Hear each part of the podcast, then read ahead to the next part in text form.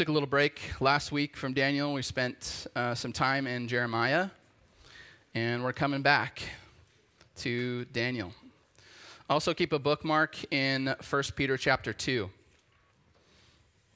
Daniel chapter 5 and 1 Peter chapter 2. You guys remember the original uh, Jurassic Park movie where um, you have the creator of Jurassic Park riding in the car with this guy who's the investor. And um, the investor says, You know, we're going to be watching very closely just to making sure that we're checking all the boxes to make sure that this park is safe and secure. And uh, the, the, the maker of Jurassic Park looks at him and says, At the end of the 48 hours, you will be apologizing to me. You guys remember that moment? And everybody was just like, if you know anything about those movies, you're just like, what a prideful fool. Because he didn't take the proper precautions to make sure that bad things didn't happen. A little bit later in the movie, we see that same investor guy, poor guy. He's in this car with these two kids. You remember that moment where it's like the famous moment where the cup with the water in it? And they're just looking at it going, what is that? And then all of a sudden, they look up and they see T Rex swallowing a goat whole. And the, and the guy, the, the investor guy, he just bails. He bails out of the car and he goes into this bathroom and like locks them in. And he just totally abandons these kids. And I'm pretty sure that everybody watching that movie at that point in time was like, oh, this guy's dead for sure. Uh, he's he's gone. It, it, was so it's not really a matter of like if he was going to die. It was more like, well, I'm just kind of curious how T Rex is going to eat him. but you have this like sense of like, oh, like like something bad's going to happen. You're like, wait for wait for it. And you almost have this sense of like he, you know, you, you almost feel bad about it, but you're like, this guy kind of deserves to die, you know. But so like there's a sense of like justice there that's like wait for something bad to happen to kind of solve this problem of this of this guy that just abandoned these precious kids because then it like zooms in on the kids and they're just like completely terrified. And they're like professor where did he go? He left us. So anyway it, this reminds me is kind of an analogy of when we see something um, that burdens us the evil in the world that happens the wickedness as it's rising we also can have this kind of eerie feeling like, like man, something bad's going to happen. This isn't going is to last very long. And I think sometimes as Christians, we can look at some of the wickedness and the evil in the world, and we can respond not with a hope, but with a despair, with anxiety. And if you think that God's not coming, you think that justice isn't coming, you, you start to feel more anxious you start to feel like, man, I, maybe I just need to bail. But God's people were designed to plant their feet and know this one fact, you guys. If, if you forget everything from this message, remember this one fact God will defend his own name. God will defend his own name. So that is what we are waiting for. When we're like, wait for it, something bad's going to happen some good is going to happen too. But man, if people continue to rise and blaspheme the name of God, we can wait for it. We can wait for him to defend his own name. In our uh, chapter here, in chapter 5 of Daniel, we're coming to an interesting point. We're coming to a point where we have a new king and this new king makes a really stupid decision, kind of like this the professor guy who goes and bails and runs um, and ditches these kids. He does something that makes you kind of go, "Oh, wait for it. That was like that was not good. Something bad's going to happen." And I think that the people of God, as they read this chapter, I think they're also reminded of this same truth that God will defend his own name. So we left off in chapter 4. The last place we were reading was, was chapter 4, where Nebuchadnezzar was sufficiently humbled by Yahweh. He actually becomes, he goes from being someone who is taking the people of God and just continually attacking them, throwing in the fire, and God continually softens him until the point to where he becomes a worshiper of Yahweh. That's how chapter 4 ended. He was sufficiently humbled and he becomes a worshiper of Yahweh. So now we have from between chapter 4 and chapter 5, it doesn't give us any context. It just jumps right into a new king, into a new setting, and just drops us right into a narrative where something interesting is happening. So let's read just in verse 1, just to get us started on the narrative. Daniel chapter 5, verse 1. King Belshazzar made a great feast for a thousand of his lords and drank wine in front of the thousand. Belshazzar, who's this? Sounds similar to Belteshazzar, which is Daniel's given Babylonian name, but it's not the same person, so don't be confused. Daniel is not king here. So Belshazzar is a new king. Who is this guy? I have to explain a little bit as to who he is because Daniel, it's, the, the text itself doesn't tell us who, um, who this guy is. So I have to kind of give you context. So between chapter 4 and chapter 5, there's been a little bit over 20 years that, that has taken place. So now we have, um, we have several kings that have taken Nebuchadnezzar's place. So Nebuchadnezzar, according to history, died of natural causes. His son, see if I can remember this. I don't remember the names, but I remember the, the sequence of the kings. So Nebuchadnezzar's son takes the throne after Nebuchadnezzar dies.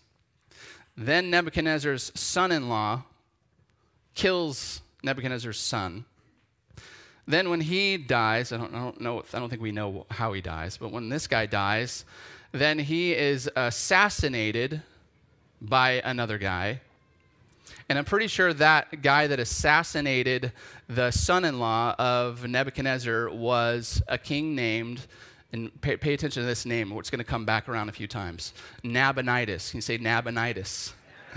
He's a very important person in this story that isn't named in this story, but he's, he's very important. So Nabonidus is the father of Belshazzar. And Nabonidus is not named here, but according to history, Nabonidus was, um, he, he was a king of Babylon. And uh, uh for a while, up until the mid 1800s, archaeology and history thought that Nabonidus was the last king of Babylon. And there was some conflict between history and archaeology and the Bible, and they were like, well, it proves the Bible's not true because we only know of Nabonidus being the last king. Well, in, in the 1800s, they found a couple, and in, in the 1900s as well, some things surfaced from the earth. And this often happens when people think that they can't trust the Bible. Something, something proves it, right? So, an archaeological find found that, and this is inscription that was from King Nabonidus. And it said that he was going off to a far country and he was entrusting the kingdom to his oldest son, Belshazzar. And so it's like, wow, yeah, we can trust our Bibles. That's just kind of a side note. But um, but according to that and other finds, and you can actually Google these things if you want to write them down real quick, this, if you want to geek out a little bit, Google the cylinder of Nabonidus of 1854, the cylinder of Nabonidus, and the Persian verse account of Nabonidus of 1924. Persian verse account, Nabonidus. Both of those give us and fill in the picture of what, what was kind of going on here. So that's who Belshazzar was. He was the son of Nabonidus. And so, what, it what history also tells us, he went off to a far country, so called, uh, uh he, he somehow like had, had this god his favorite god that he wanted to worship that wasn't the god of babylon so he apparently just like uh, went to, like to leave to go worship his god and while he was away, he entrusted the, the kingdom to his son, Belshazzar. And we'll unpack a little bit more what's going on here. So that, that's who Belshazzar is. So let's keep reading. Let's read verse, read verse uh, 2 through 4. Verses 2 through 4. Belshazzar, when he tasted the wine, commanded that the vessels of gold and of silver that Nebuchadnezzar, his father, had taken, and I'm going to say I'm going to stop here because it says Father.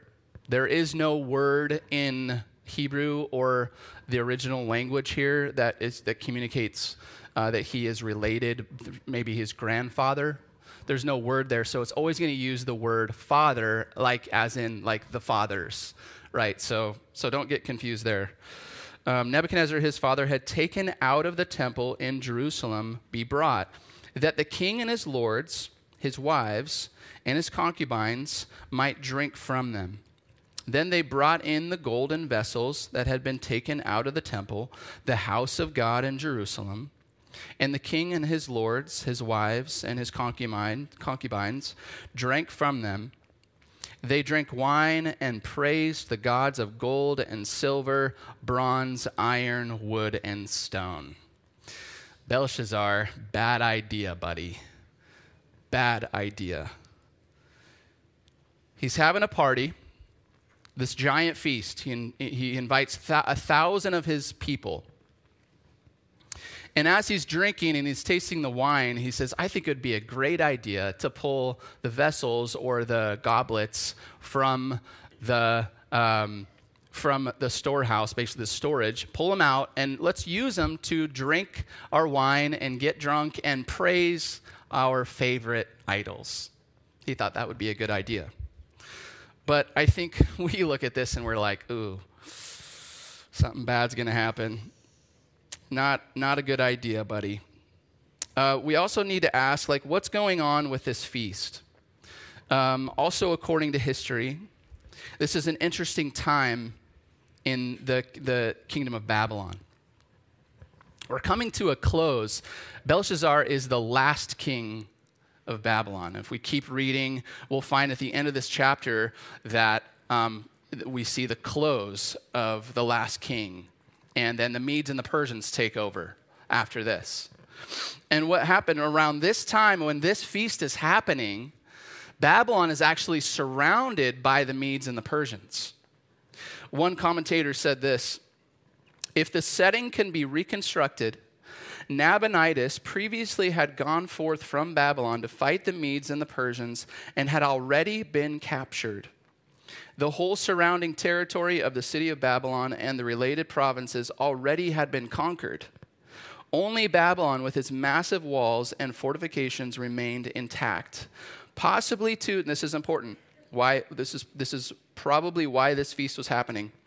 Probably to reassert their faith in their Babylonian gods and to bolster their courage, this feast in the form of a festival had been ordered. So they've been checkmated by the Medes and the Persians. They're surrounded.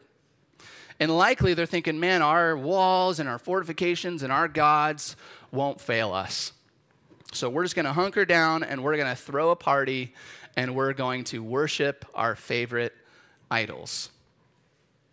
So that's likely the, the reason why they're having this feast. It gives you this impression of that, man, they're just clinging they're, they're, they're in denial. There's probably some underlying anxiety. and what, what are they doing with all of that? They're numbing it and they're burying it with just partying.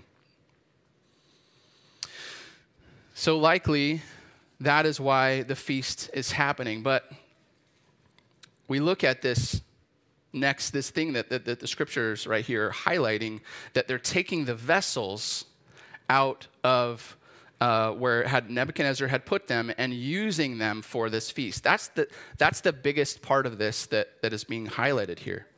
This isn't the first time we've seen these vessels. Flip back to the beginning of Daniel super fast. Daniel chapter 1, verse 1.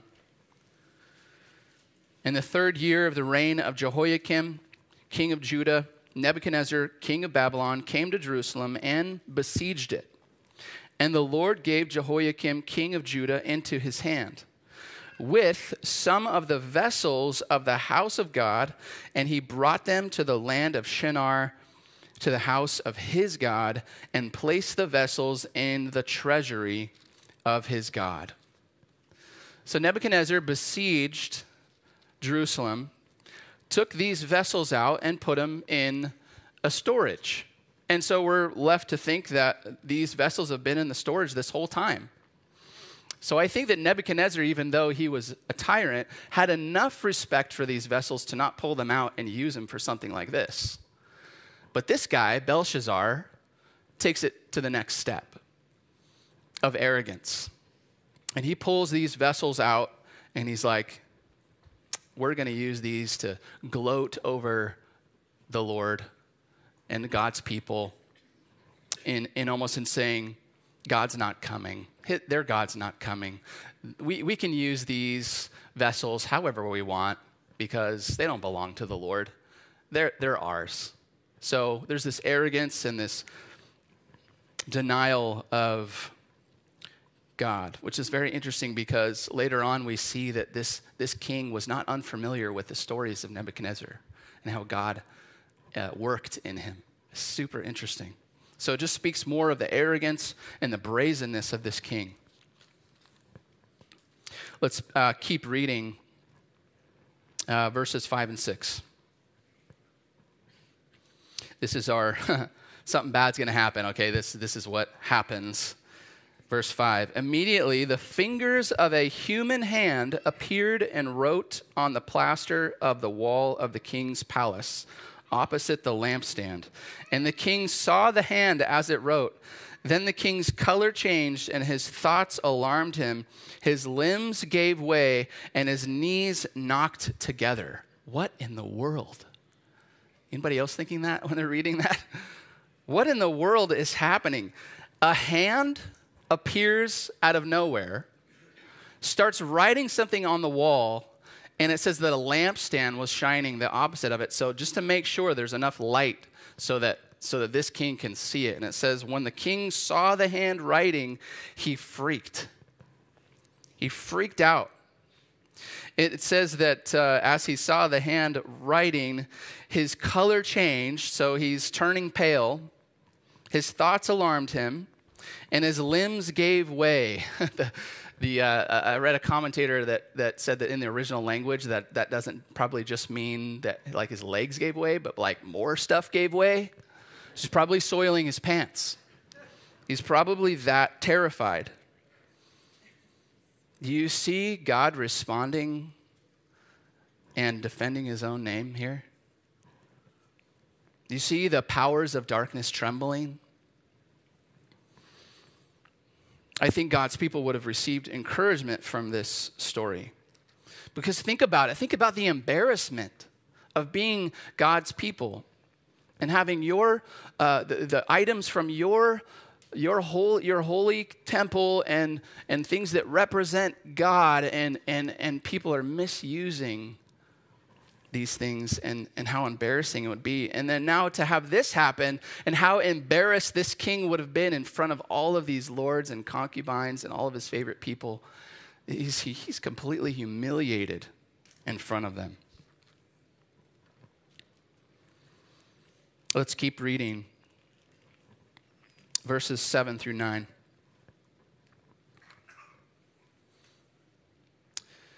The king called loudly to bring in the enchanters, the Chaldeans, the astrologers, and the king declared to the wise men of Babylon Whoever reads this writing and shows me its interpretation shall be clothed with purple and have a chain of gold around his neck, and shall be third ruler in the kingdom. Then all the king's wise men came in, but they could not read the writing or make known to the king the interpretation. Then King Belshazzar was greatly alarmed, and his color changed, and his lords were perplexed. Does this look familiar? This has happened a few times before to Nebuchadnezzar. Something happens, he has a dream, he gets all alarmed and freaked out, freaks, he freaks out, and then he calls in his wise men, and what happens every time in this book? They have no answers for him. So here we are again, uh, a king, this king probably doing what he's always been doing, calling these men to tell him what he wants to hear, but knowing in the back of his mind that they're frauds. And so he just calls them forward and he's like, Man, if there's anybody here that can tell me the answer, I will give you as much power as I could possibly give you. And a cool necklace and some cool clothes. And I mean, he, he's like, I have to know what this means. So, so he offers them that, and they come in and they're, they're like, they're like, dude, we can't even read that. let alone give you an interpretation. Sorry. And he freaks again. It says that his color changed again. And that not only him, but his lords were perplexed. Everybody in the, in the room is confused and freaking out, which is a perfect segue to this next part of the story. Look who enters in. Let's read uh, verses 10 through 12. The queen. This is actually uh, the, the queen mother. So this is Belshazzar's mom. I, lo- I love that his mom shows up here. And watch, watch what happens. The queen, because of the words of the king and his lords, came into the banqueting hall, and the queen decla- declared, O king, live forever. Let not your thoughts alarm you or your color change. There is a man in your kingdom in whom is the spirit of the holy gods. In the days of your father, light and understanding and wisdom, like the wisdom of the gods, were found in him. And King Nebuchadnezzar, your father, your father the king, made him chief of the magicians, enchanters, Chaldeans, and astrologers.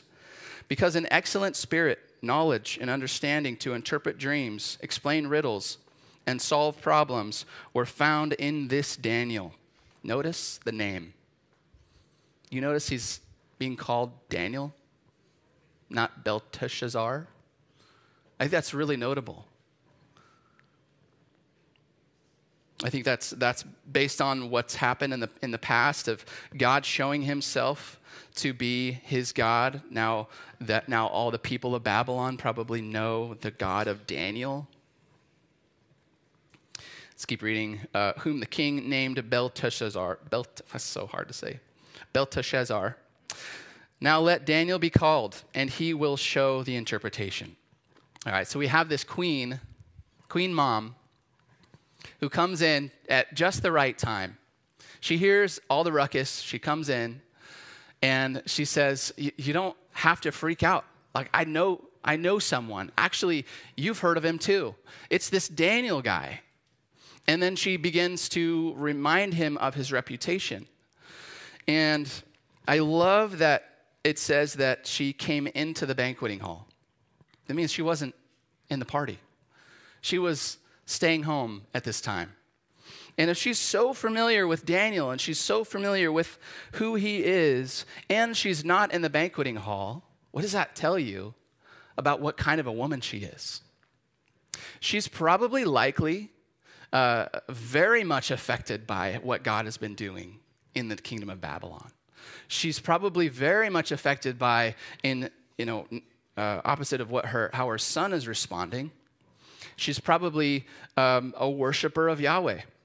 And she's probably brokenhearted in the way that her son is a wayward. She's probably hurting for him as she sees him blaspheme the name of God. She's probably seizing this opportunity that she's been looking for for a long time. And she's like, oh, something, something's happening, and this is my chance to introduce Daniel. Let's get Daniel back in there. Let's get God's prophet back in there so that my son can hear his words and be directed back to him so that maybe this kingdom would, would get set back where it's supposed to go. I just think it's cool. This is like a point for moms. Go, moms. So she's very acquainted with the prophet, and she is she's seizing an opportunity here. Daniel being brought in, being introduced, and being reminded kind of back up to the surface. It's likely that since Belshazzar is calling for his own guys and not Daniel, it's likely that Daniel was set aside and forgotten. He, over after king after king, after the hands are changing, likely Daniel is just kind of off to the side, forgotten. And he's um, from chapter 4 to chapter 5 now. It's been, like I said, a little over 20 years. So he was about 60 then, and now he's about 80.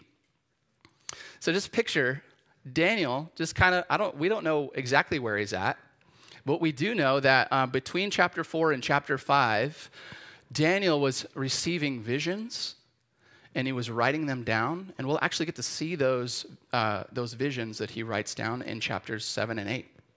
So keep that kind of bookmark that in your mind that when we get to that point, it those that was happening between chapters 5 and or chapters 4 and 5.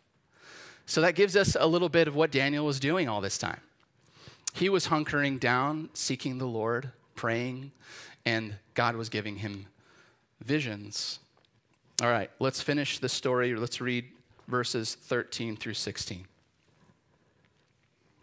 Then Daniel was brought in before the king. The king answered and said to Daniel, You are that Daniel, one of the exiles of Judah, whom the king my father brought from Judah. I have heard of you. So he's not completely unfamiliar with him. So he, he knows about him. He said, I have heard of you that the spirit of the gods is in you, and that light and understanding and excellent wisdom are found in you. Now the wise men, the enchanters, have been brought in before me to read this writing and make known to me the interpretation.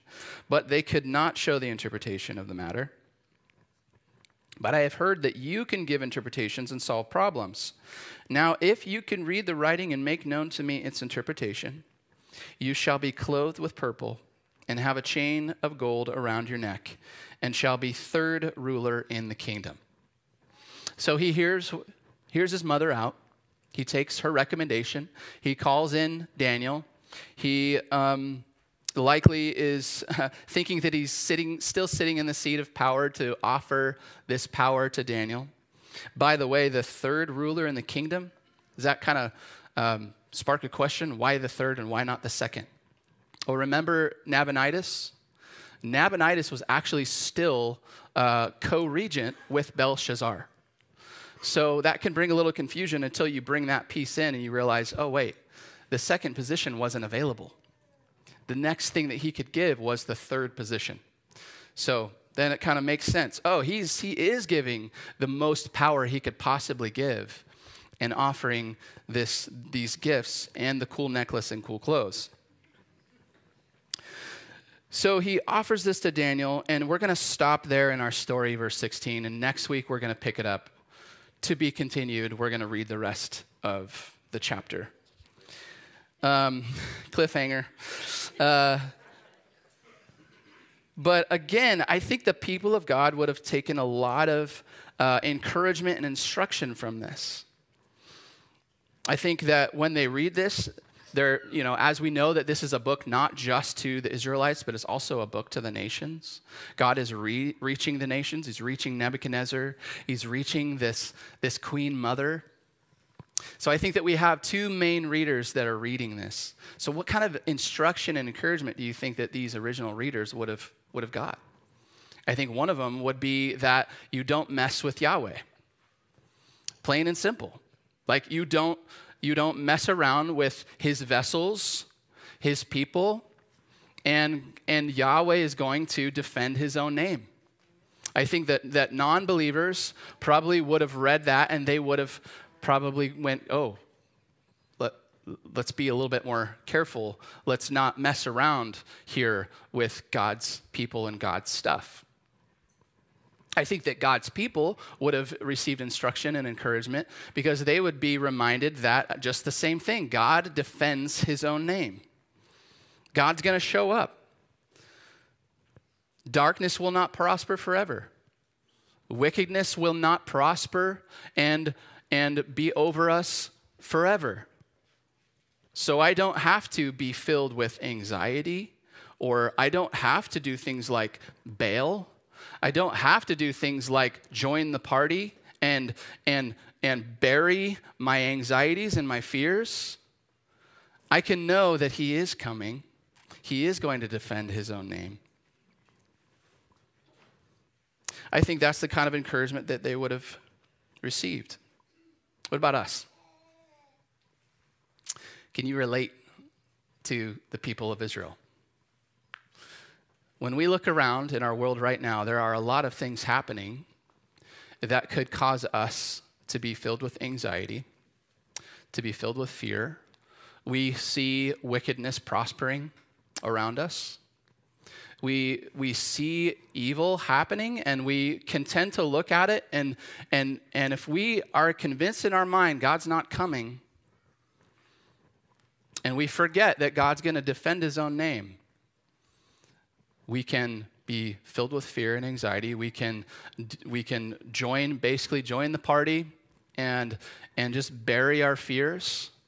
We can uh, bail. We can basically just, just throw away our confidence in God completely and say, uh, like, he, he ain't coming. So I don't, I don't, this isn't worth it. But again, God wants us to know that He will defend His own name. What about these vessels?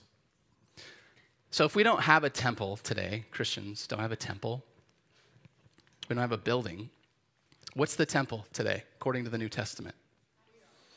The church. We are where the Spirit of God dwells. Amen? So, what are the vessels? in the temple. Also, us.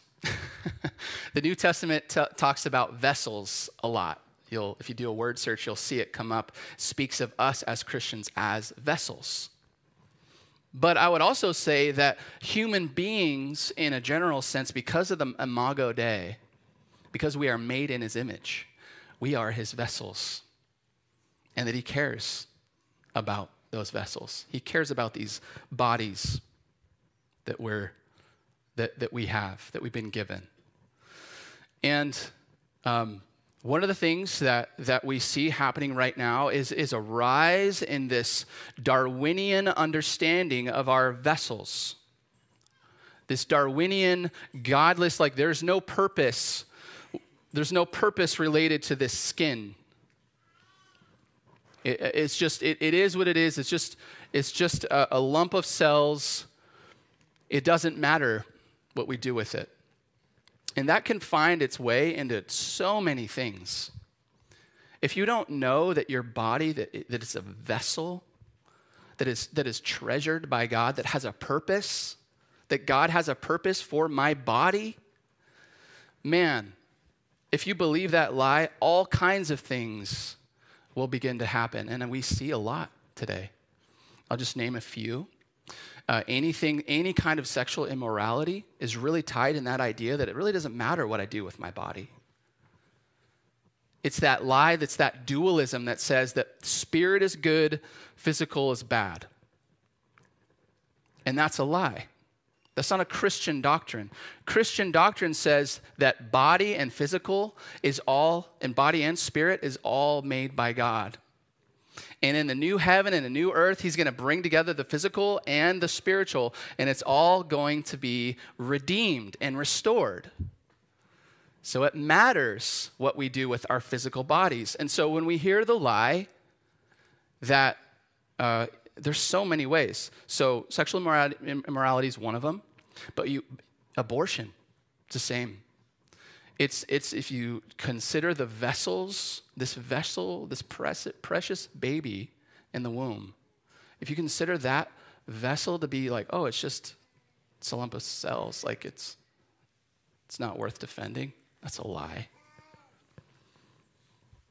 Uh, murder, and when we see what's going on in, in, in Israel,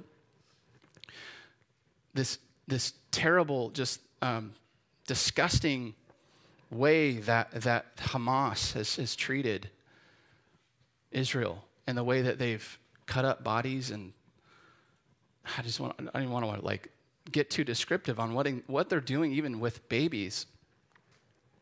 This is evil. Wickedness seems to prosper.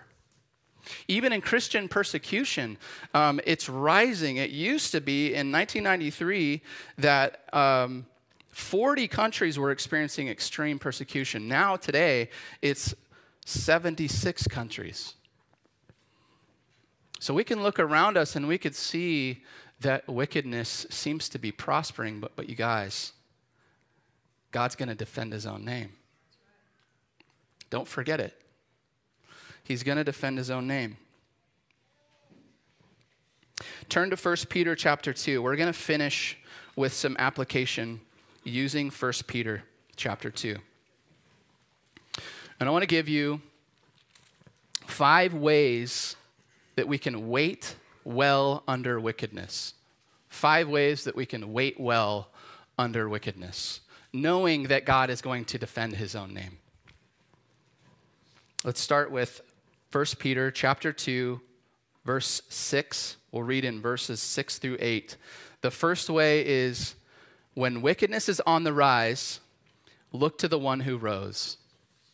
When wickedness is on the rise, look to the one who rose.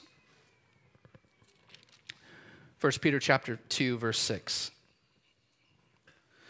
For it stands in scripture, behold, I am laying in Zion a stone, a cornerstone, chosen and precious, and whoever believes in him will not be put to shame. So the honor is for you who believe. But for those who do not believe, the stone that the builders rejected has become the cornerstone and a stone of stumbling and a rock of offense. They stumble because they disobey the word as they were destined to do. When wickedness is on the rise, look to the one who rose, the cornerstone. There is no better place, you guys. And if, if I, I know I said this already, but there, there, if there's one thing that you catch from this message, I think this would be it. There is no better place to see that God defends his own name when wickedness seems to prosper than the cross of Christ. I mean, look at the cross. Like, how much does wickedness seem to be winning at the cross? Put yourself in the disciples' shoes. Why do you think they scattered? They were full of fear and anxiety, they were bailing. But then, on the third day, he rose. And he showed that he defends his own name. He shows that, that his name will be vindicated, that wickedness will not prosper forever, that death is defeated, and that his people can rest assured in his finished work. So we can take that instruction and wait well, knowing that if wickedness seems to be rising, we look to the one who rose and know that the gospel is the best news, it's the best way for us to go, oh, yeah, this, this isn't going to last forever. God's here. He's coming. He's coming again. If he rose, he said he was going to rise. He said he was going to return. If he said he was going to rise and he rose, then if he said he's going to return, he'll return. Second way that uh, we can wait well under wickedness. Look, look at 1 Peter 2, verses 9 and 10. When things get dark, know that you are light. When things get dark, know that you are light. 1 Peter 2, 9 and 10. But you are a chosen race, a royal priesthood a holy nation, a people for his own possession, that you may proclaim the excellencies of him who called you out of darkness into his marvelous light. Once you were not a people, but now you are God's people. Once you had not received mercy, but now you have received mercy. You know what you're like? You're like the lampstand. You're like the lampstand that shines on that hand in the story of Daniel chapter 5, illuminating the hand of God in the world. You know, the New Testament and, and, and Revelation says that the churches are lampstands. When I read that, I immediately thought of the church. That's you.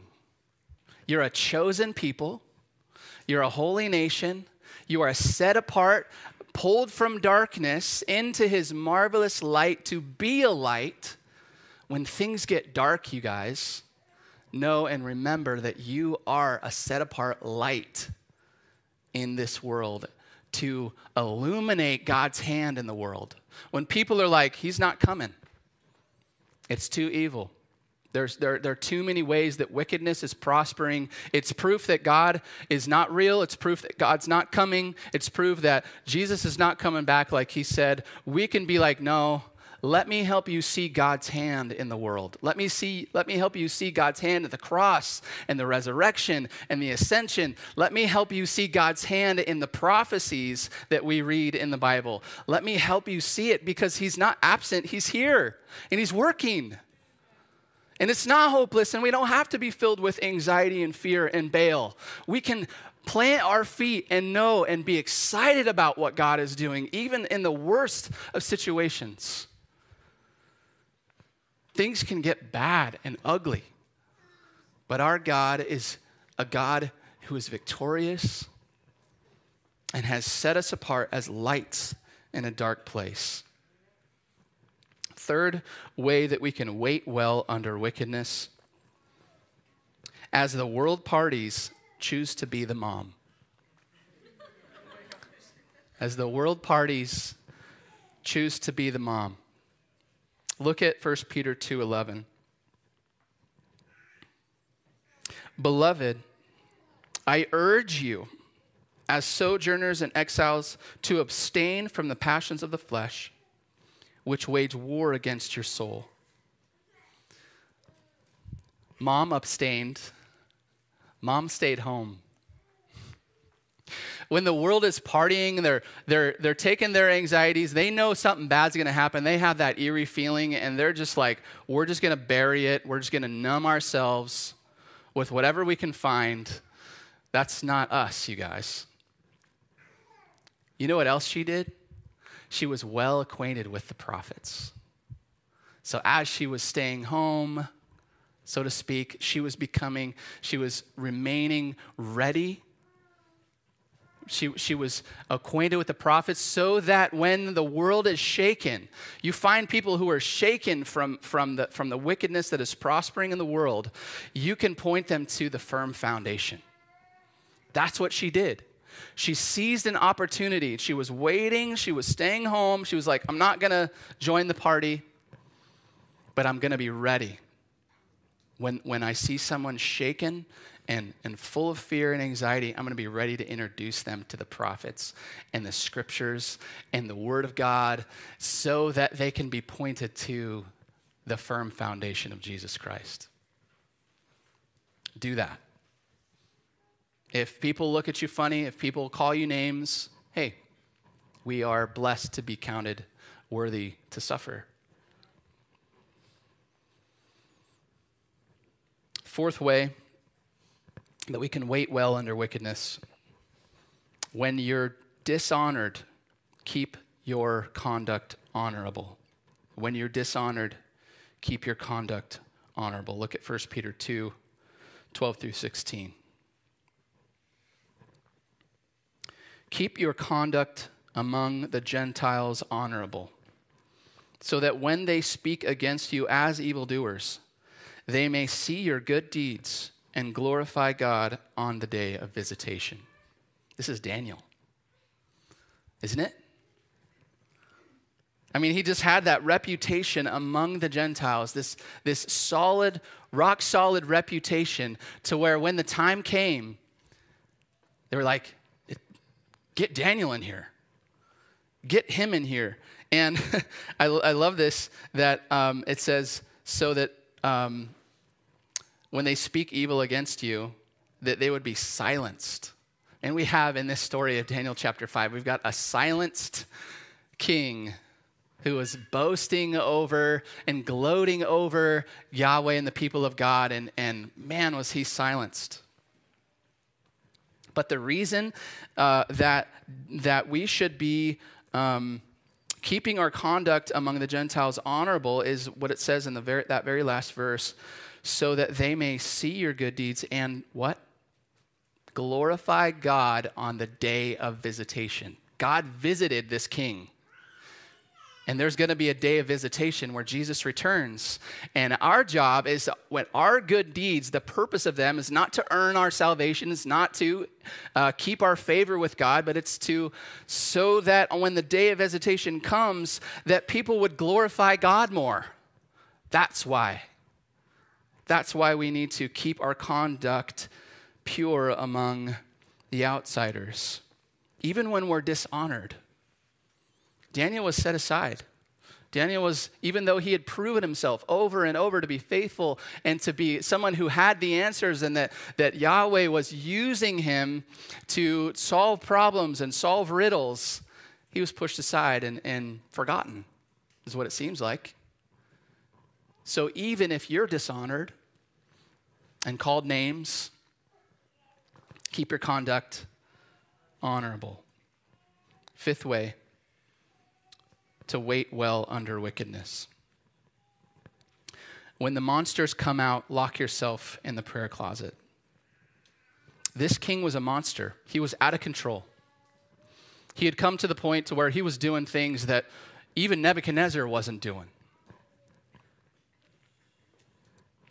Let's look at verse uh, 1 Peter 2, verse 17. Honor everyone love the brotherhood, fear God, honor the emperor. Daniel feared God more than he feared the emperor. He honored the emperor, but, but see, when he was between the chapter 4 and chapter 5, he was cultivating and fostering the fear of God in, in him. And that's what we need to do, you guys, because there's going to be a lot of scary stuff that's happening around us. And if we're not intentionally fostering and cultivating the fear of God in us, we won't be ready to give an answer to people who need it. We have to intentionally set ourselves apart, like Daniel did, foster the fear of God in us by praying, studying, meditating, fellowshipping, so that we'll fear God more than the powers of evil. It's really easy to do, to tremble at darkness and forget that the darkness trembles at the feet of our Lord.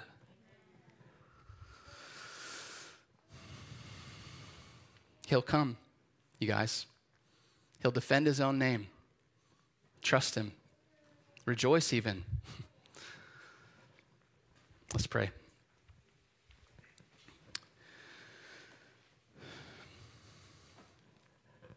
Lord, sometimes it's hard to trust you. Sometimes it's hard to, to rest, to wait, and not bail, and not be just feared, uh, f- filled with fear and anxiety. God, we ask that you would continually remind us of the greatness of your name. the greatness of your work and how perfectly completed the work of the cross and the resurrection is on our behalf, and how it shows us that you are not going to allow the wickedness of this world to hurt your name and your people and your image for much longer. So, God, create in us this, uh, this, this confidence in you Set us apart to be those who are continually pointing people to you, showing your hand in the world. Thank you, God, that you have, by grace, set us apart as a lampstand to be a light, not because of anything that we've done, but because of your mercy upon us.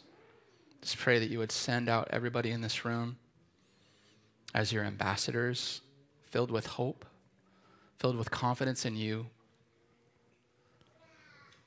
that we would glorify you and, and, and as we wait for the day of visitation, as we wait for your return, Jesus, I pray that your people would be filled with expectation of you coming. We pray this in your name, Jesus. Amen.